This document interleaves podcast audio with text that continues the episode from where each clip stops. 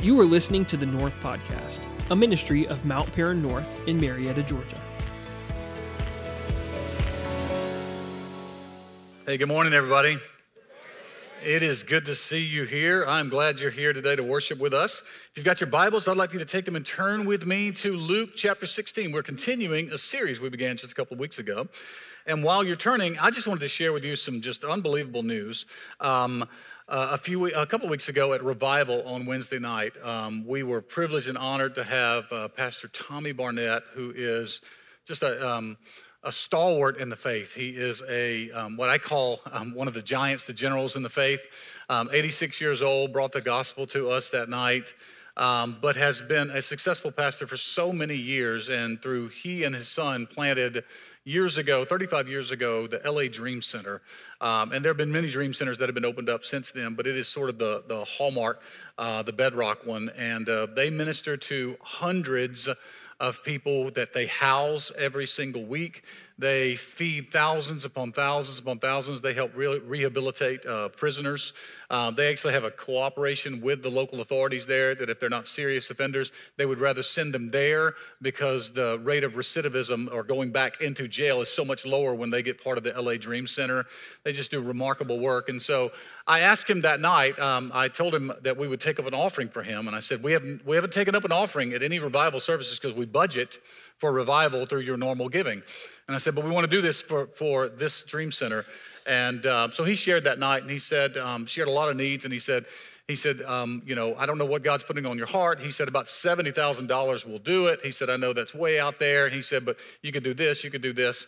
Um, and this coming week, we're going to send him another check that it's going to be almost $75,000 that you folks gave to make a difference in people's lives. I told you he's like he's, he's like a general in the faith. And so yesterday, um, I received a phone call and I looked down and it said no caller ID. Well, guess what happened? I don't answer no caller ID, right? Right. Turns out that was Tommy Barnett.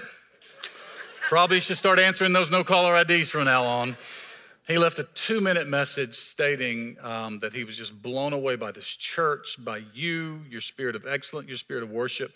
But he also said in 35 years, of traveling and raising money for the Dream Center and even the largest churches in America. This is the largest offering he had ever received in one night from anywhere.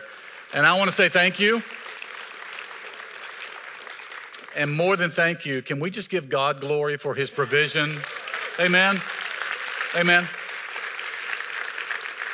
It's wonderful to be a part of God's kingdom work outside of us and see what God is doing and just partnering with those things. So, thank you for your faithfulness. Thank you for your faith and thank you for your giving.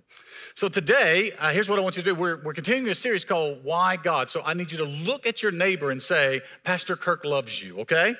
Can you do that?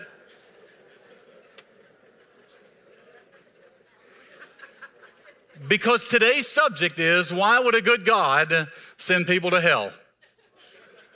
It's a question that most, that a lot of people ask. Why would a good God send people to hell? Is it reality?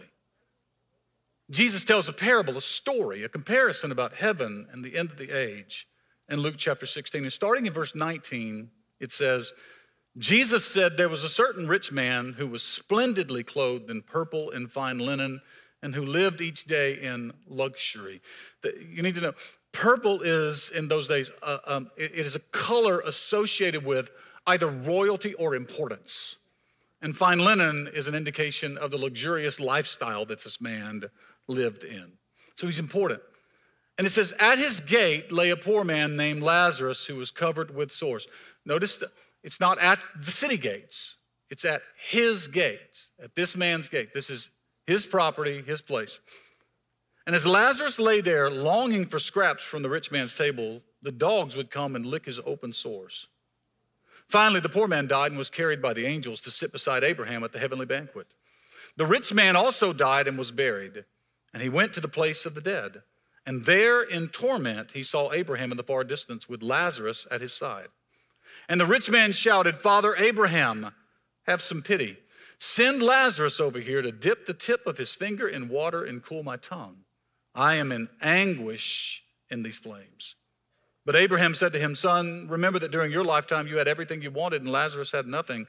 So now he is here being comforted, and you are in anguish. And besides, there's a great chasm separating us, and no one can cross over to you from here, and no one can cross over to us from there. And the rich man said, Please, Father Abraham, at least send him to my father's home. For I have five brothers, and I want him to warn them so they don't end up in this place of torment. And Abraham said, Moses and the prophets have warned them. Moses and the prophets are all the scriptures that they have, what we call the Old Testament. He's saying, They have the Bible, they have the scriptures, they've warned them. Your brothers can read what they wrote. But the rich man replied, No, Father Abraham, but if someone is sent to them from the dead, they will repent of their sins and turn to God. But Abraham said, If they won't listen to Moses and the prophets, they won't be persuaded, even if someone rises from the dead. Let's pray. Father, a heavy subject is before us today. It's not heavy because it's unloving. It's heavy a lot of times because we don't want to talk about it. So I pray today that you would open our hearts so that your word could speak to us. These people don't need to hear from me, they need to hear from you. So speak, Lord. I pray that you would anoint the words you've given me to say as they go forth, anoint our ears to hear them and our hearts to receive them, so you may accomplish your perfect will. And we will be careful to give you the praise for it. In Jesus' name, amen and amen. A recent Harris poll said that 89% of Americans believe in heaven. Only 73% believe in hell, but that figure's a little misleading because if you were to say hell is an actual place and not symbolic, it's an actual place, only 31% of Americans actually believe that hell is an actual place. Most Americans believe that Satan is not a real entity, but he's symbolic of evil. Only 27% of Americans strongly believe that Satan is an actual entity that is warring against us. There are so many people who want to disregard the subject of hell. And you have to understand, I take no pleasure in talking about it. But if God talks about it, we have to talk about it. If the Bible writes about it and speaks of it, if Jesus spoke of it, we have to talk about it. We have to talk about the reality. And I know there are so called intellectuals who will say that hell doesn't exist. There are people who believe that all roads lead to heaven. There are people that believe that there'll be no suffering. It's just going to be annihilation. You'll just cease to exist.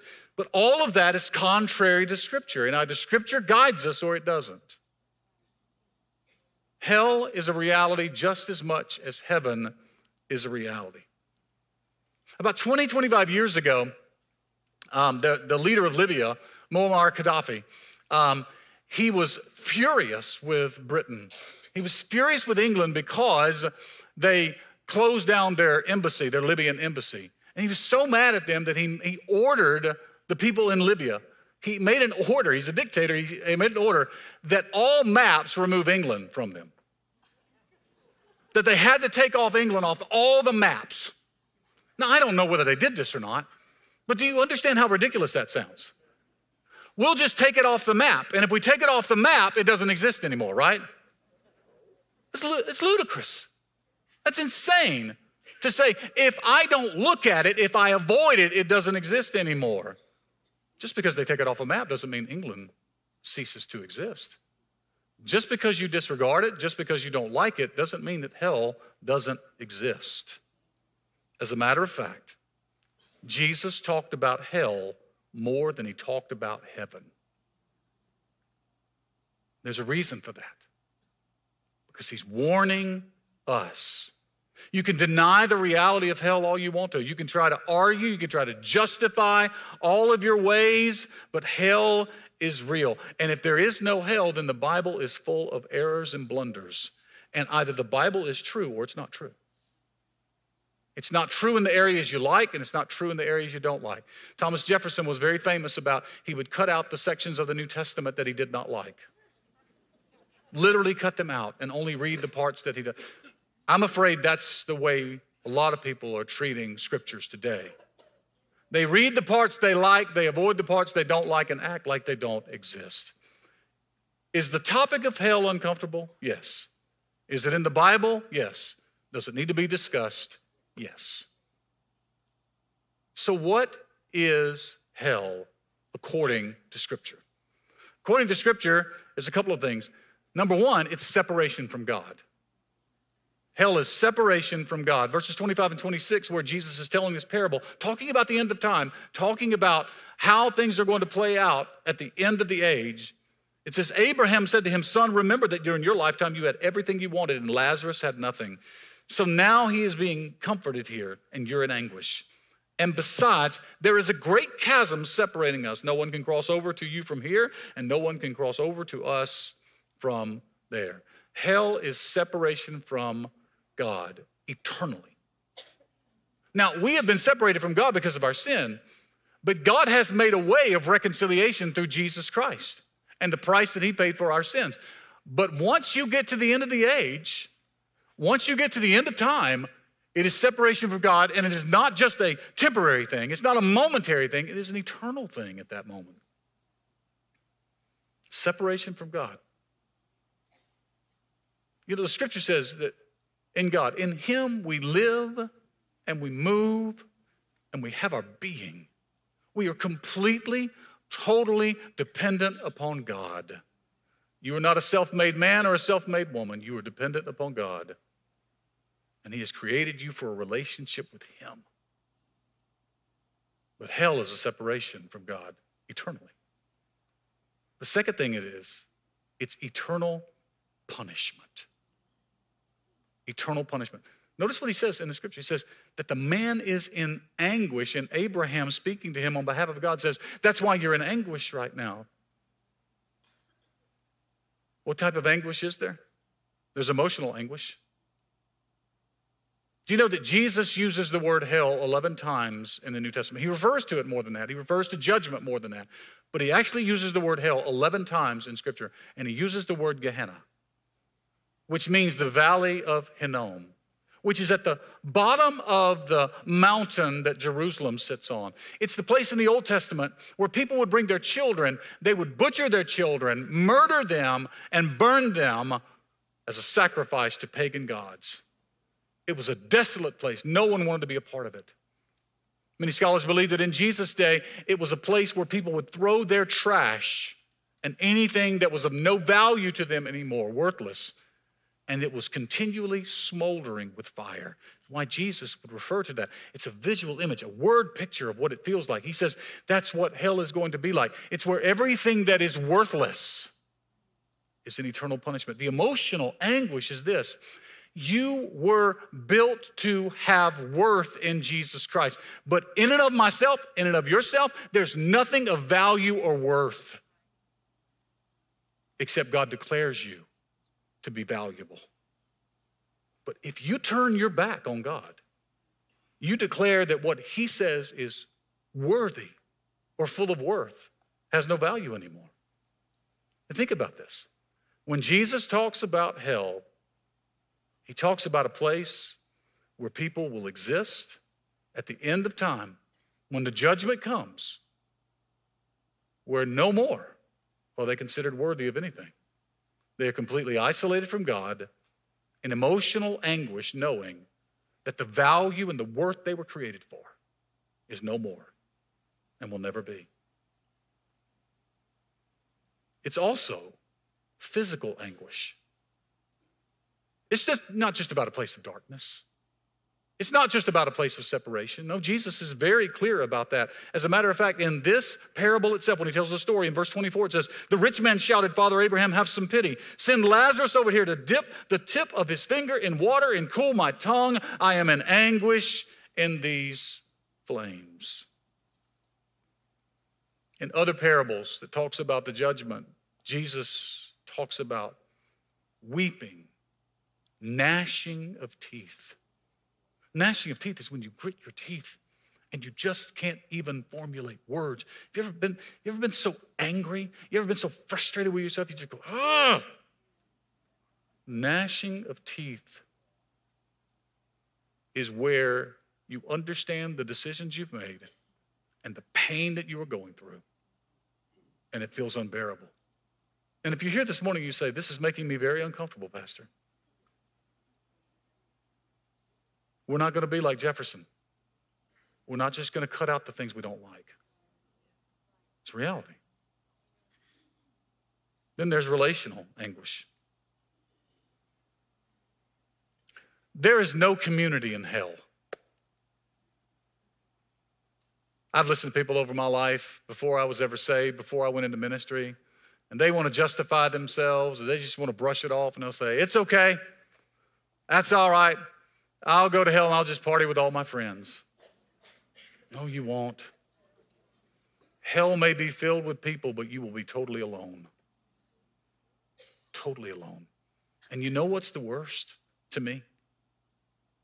In the book of Revelation, it tells us that for believers, those who have given their hearts and their lives to Jesus Christ, those who have yielded their lives to Him, that God will wipe away every tear from their eye and there'll be no more pain and no more sorrow.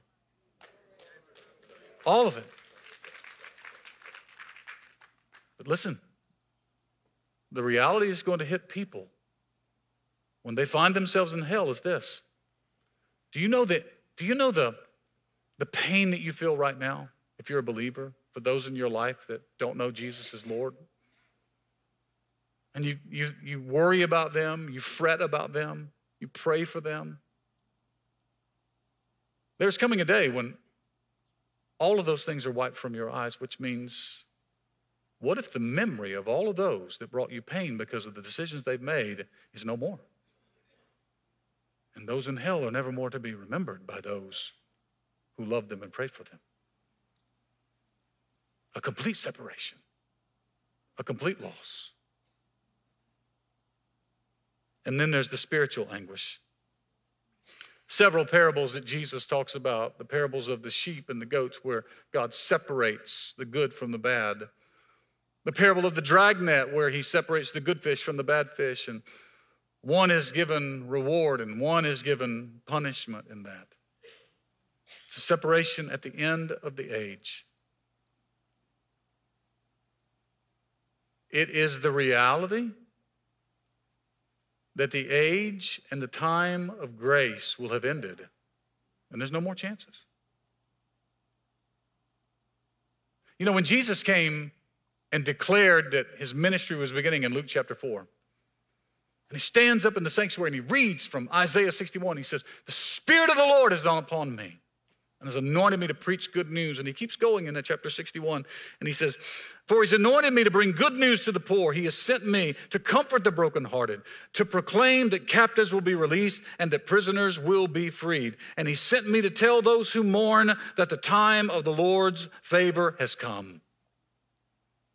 And he ushers in God's grace at that moment. And he goes to the cross and provides that grace. But there's a portion of that scripture he intentionally leaves off because there's a time when grace will end and judgment will happen. The very next part of the sentence, after he says, He wants me to tell those who mourn that the time of the Lord's favor has come, and with it, the day of God's anger and vengeance against their enemies. Just because grace has been ushered in doesn't mean that there isn't a time coming where God's going to judge both the righteous and the unrighteous. So the question is would a good God send people to hell? A couple of things. When you say it like that, you're saying, if God is really good, would he do something like that? You know, there was a man that came to Jesus and he said, Good teacher, tell me what I need to do to inherit eternal life. And Jesus said to him, Why do you call me good? There is no one good but God. The tendency that we have is we want to judge God by our standards of goodness. And you don't get to define good. I don't get to define good. Only the maker of heaven and earth defines what is good and what is not. You see, coupled, just like the passage, coupled with grace is righteousness. Coupled with love is truth. and there's justice. You see, the Bible's very, very clear that God is a holy God. And if there will be people in hell, because to stand in the presence of a holy God means that holiness must be present in his people. Now, here's the thing you aren't holy by yourself. You can't, you can't be good enough to stand in God's presence. But the Bible tells us, Hebrews 12 14, that without holiness, no one will see God.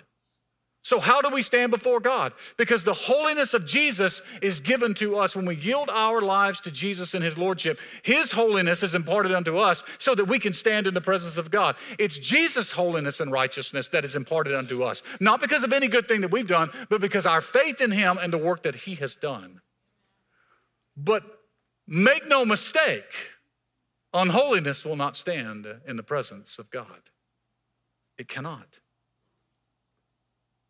In this earthly life, the Bible tells us in this passage that the rich man lived away from God. There were things he knew to do.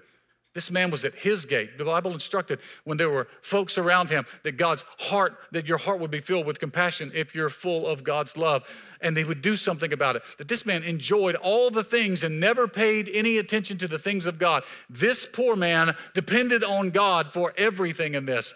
And so the rich man lived for the world and lived for his own pleasure, and the poor man lived with God and his dependence upon God. And here's what God says I'll, if you want to live that way in this life, you'll live that way in eternity. If you live away from me in this life, you'll live away from me in eternity. If you live depending on me in this life, you will live with me in eternity.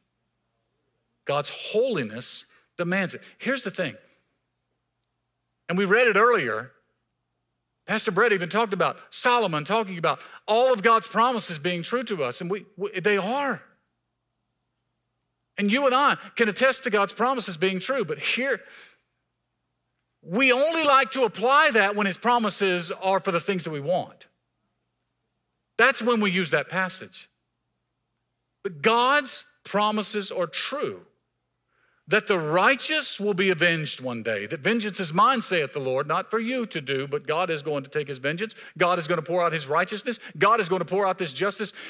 The things that you always pray about. Lord, how long is injustice going to take place in this world? How long are you going to allow evil to exist in this world? All of those things are going to happen because God's righteousness and his justice are just as big of promises as his grace and his mercy. And one without the other is simply not the full picture of who God is and who God tells us He is. God is faithful to all of His promises. You can't pick and choose which promises you want God to be faithful to because His promises are based on His character, not our wants and our needs. The second thing I need you to understand is this is that God's holiness is required. This holiness that's required to stand in the presence of God, only given through Jesus. The second thing is this is we have a choice. We have a choice. You get to choose. It's one of the passages uh, the scripture tells us that God is willing that none should perish, but all come to repentance. God's desire is that none would perish, but all come to repentance. In verses 29 and 31, it says, But Abraham said, Moses and the prophets have warned them. Your brothers can read what they wrote. And the rich man replied, No, Father Abraham, but if someone is sent to them from the dead, they will repent of their sins and turn to God. And Abraham said, If they won't listen to Moses and the prophets, they won't be persuaded, even if someone rises from the dead. What he's saying is this listen, God has told you through his word, God will tell you through the miraculous of what Jesus has done for us, but at some point, you have to yield your life life to the promises of God and the truth of God, that God is on his throne and that we are sick and sinners in and of ourselves, but God has provided a way through Jesus Christ our Lord. Listen, God, God doesn't want, hell wasn't even created for you and me. It was created for the devil and the demonic angels that followed him. But your choice chooses where you spend eternity. So the Bible tells us that God so loved the world that he gave his only son, that whoever believes in him would never perish but have eternal life. That God, at the beginning of time, before he ever created this world, before he ever created mankind, the Bible says that Jesus was the Lamb of God, the perfect sacrifice, slain from the foundation of the world. That God knew what was going to happen and God provided a way from the very beginning. But he was never going to force it on us. It's always been about, and all who would call upon the name of the Lord will be saved. Jesus came to this earth, was born as a baby, lived as a human being, understanding all the things that we go through, anointed by the Holy Spirit, did not cease to be the Son of God while he was here, lived a perfect life that you were incapable of living, I was incapable of living went to the cross and paid a price for sin because the Bible says that without the shedding of blood, there is no payment or remission of sin, and God demands it. So God provided it through his own son on a cross. That Jesus was buried in a tomb, and that he rose to new life three days later so that you could have new life too. You have a choice. Does a good God really send people to hell? No, but there are people who choose to go there because it wasn't created for us. First John chapter 1 verses 8 through 10 says, "If we claim we have no sin, we're only fooling ourselves and not living out the truth. But if we confess our sins to him, he is faithful and just to forgive us our sins and to cleanse us from all wickedness. If we claim we have not sinned, we are calling God a liar and showing that his word has no place in our hearts." All of us are in need of a Savior. And if we confess our sins to the Lord, He is faithful and just to forgive us of our sins and cleanse us from all unrighteousness. Holiness is required to stand in the presence of God, to spend eternity with God. And Jesus provides holiness for us. You have a choice. I have a choice. Hell is real. But we do not have to go there. When I was a young pastor, there was an elderly pastor in the state where I was serving in Mississippi. And he underwent a bout of cancer where it was very dicey as to whether he would survive or not. And when he came through, he was filled with such gratitude, such thanksgiving. And I just, I, I was talking to him, and he was just overjoyed. And I, I don't know why, but as a young pastor, I'm talking to a man that was seasoned, and I said, Is, is there anything that you learned? Did God teach you anything? He said, Yeah, there's a lot of things you have to do as a pastor. There's a lot of things you have to navigate through. He said, Let me tell you what's important. He said, Heaven is real, hell is hot, but you don't have to go there. There's a lot of things you can focus your life on. The only thing Jesus focused his life on was providing a way for you and for me. You have a choice. Hell is real, but you don't have to be a part of that. 2 Peter chapter 3 verses 8 through 10 says, "But you must not forget this one thing, dear friends. A day is like a thousand years to the Lord, and a thousand years is like a day." And the Lord isn't really being slow about his promise, as some people think. No, he's being patient for your sake. He does not want anyone to be destroyed, but wants everyone to repent. But the day of the Lord will come as unexpectedly as a thief, and the heavens will pass away with a terrible noise, and the very elements themselves will disappear in the fire, and the earth and everything on it will be found to deserve judgment. The Lord isn't really being slow about his promises. Some people think he's being patient for your sake. He doesn't want anyone to be destroyed, but all to come to repent. Think about that. How many times have you thought in your head, How long, O oh Lord? How long is it going to be before you come again? How long, Lord, are you going to let injustice happen in this world? How long is evil going to exist here? Lord, why don't you do something about it right now? The Bible is very clear. God knows your choices, but gives you the ability to choose. And He knows. Think about this. God is not slow in His promise, as some people think, but He's being patient for your sake. God could send Jesus right now. God could eradicate all evil right now, all injustice right now, all sinners right now. But God is being patient for your sake. I don't think you're getting it. If you came in this room this morning and you know things aren't right between you and the Lord, or you're watching online and you know that, do you understand the gravity of what that passage says? That heaven and the second coming is being delayed because God doesn't want you to miss out on it.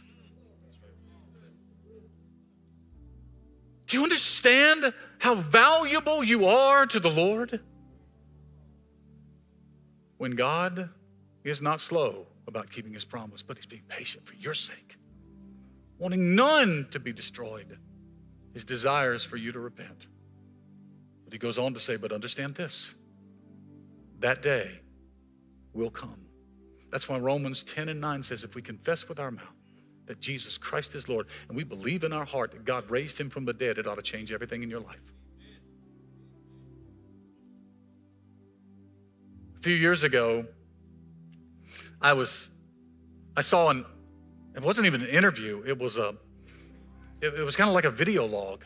It, it was um, uh, on posted on YouTube. It was by part half of the group Penn and Teller, um, who's the magician group and uh, that uh, was residenced out of Las Vegas for a long time. And as he's giving this, he makes it very clear right up front he said, I need you to know I'm an atheist. And he said, I got a story to tell you. I'm still an atheist, but I need you to hear this. He tells a story about at the end of one of the shows, there was a man standing there and he came up and was wanting to get an autograph. And when he came up to get an autograph, he came up and gave him the Bible, a little small Bible. He said, I looked at it and went, You, you know I'm an atheist, right? He said, I know. He said, I just thought maybe you'd want it. He said he just shared with me very quickly that if he had an opportunity, he just said, I just want to give you this because I believe it'll change your life. Now, Penn said, I'm still an atheist. He said, but that guy was so real and so genuine, truly believing what he believed. And then he's ruminating and he says, what I don't understand is if people say they believe and they don't do what this guy does. He said, if I was standing in the middle of the road and a bus is coming towards me, he said, How bad do you have to not like me to tell me to get out of the way? He said, If hell is real, heaven is real, how bad do you have to not like someone to not tell them? It's why in John 14, 6, when Jesus says, I am the way, the truth, and the life, and no one comes to the Father except through me. Do you know how many people get offended at that? Oh, that's exclusionary. What if it's directional? What if Jesus loves you enough to say, all roads don't lead to God? That road over there might look right, but it's not going to lead you to God. That road may feel right, that's not going to lead you to God. There is one way to God, and it is through Jesus Christ, the way, the truth, and the life. And if it feels exclusionary, fine. But Jesus loves you too much not to tell you the truth. That with Him you can have eternal life, without Him you cannot. And can I just tell you? If Christ died for your sins and rose to new life, and right now is at the right hand of the Father making intercession for you, Why would you not? Take him at his word. Be forgiven of your sins and be led by the one who truly cares for you. The one who said, No greater love has anyone than he laid down his life for his friend. That's Jesus.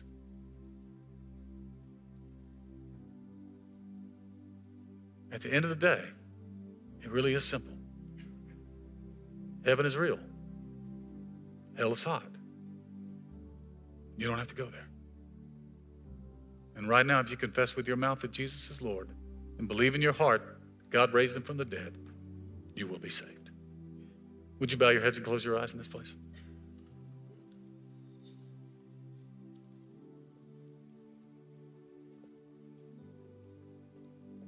If I could beg you, I would.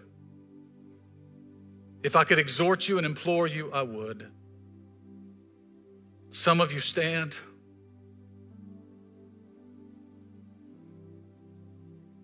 You stand on the cusp of eternity. And your decision today will change the rest of your life now and your eternity forever. And if you came into this place and you know things weren't right between you and the Lord, I'm going to ask you just to pray something like this in your heart. Jesus, I believe that you're the Son of God, that you came to this earth, that you died for my sins, that you went to the grave for my punishment, and you rose to new life so that I can have new life too. Forgive me of the way I've lived, forgive me of my sins.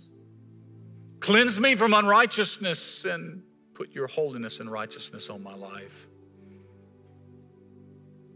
I yield now to your lordship. Lead me through your word and through your spirit, and I will never be the same. I'm going to ask everyone in the room, those at home, pray this prayer profession with me. Say, Jesus, I give you my life. Come on, one more time boldly. Jesus, I give you my life. Now, with your head still bowed, eyes still closed, I'm not here to embarrass you. I want to pray for you this week. But if you know when you came in this place, things weren't right between you and the Lord, and you made a decision to follow Jesus today for the first time or the first time in a long time, I want to pray for you. If that's you, would you simply raise your hand, keep it up really high? God bless you. You're not alone. Keep it up just a moment, please. Amen. Amen. Just keep it up really high, just a moment, please. Amen. All right, you can put them down. Father, we thank you now for the sacrifice that Jesus made. We thank you that you cared enough about us to tell us about the reality of hell, but provided a way. We don't have to go there, but instead we can live forever in your presence. And that begins now. Thank you for those who made that decision today. Thank you for those who walked out of darkness into your marvelous light. Thank you for those who gave their sin to you in order to get your righteousness for them. Thank you that the weight of their sin has been lifted off of their shoulders. And thank you that joy unspeakable now rests in their heart. I pray, Lord, that you would guide them every step of the way. And Lord, as you celebrate in heaven, we celebrate here the lives that have been changed, the eternity that has been changed. And we thank you. Hell is a little bit smaller today, and heaven's a little bit bigger because of Jesus. And Lord, for all of us, all of us that have made a decision, whether it was today or before today, thank you that the reality that is hell is not in our future, but the reality that is paradise is in our future because of Jesus Christ. And we thank you today that we will celebrate from this day and for all of eternity in the presence of the Lord. Amen and amen. Hey, can you give the Lord praise for eight people that gave their hearts to Jesus today? Amen. Amen.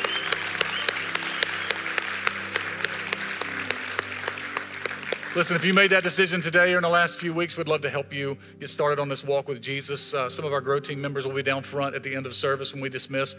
Uh, come to them. One of our ministry team may approach you and just um, uh, talk to you about it, or you can go out to our connection point out in the atrium um, and they can talk to you about it as well. We'd love to help you get started on this. Also, if you want to know some more about getting involved here, plugged in at Mount Paran North, there's a card in front of you, or there's a QR code on the seat back in front of you. You can scan that, uh, fill out the Connect card, um, and take it to the connection point out in the atrium. We'd love to help you discover your spiritual gifts, some of your passions, and get you plugged in wherever you can in growing in the Lord in a class or a, a life group, or in utilizing that by serving the Lord with your gifts. I'm going to ask you to stand with me, please.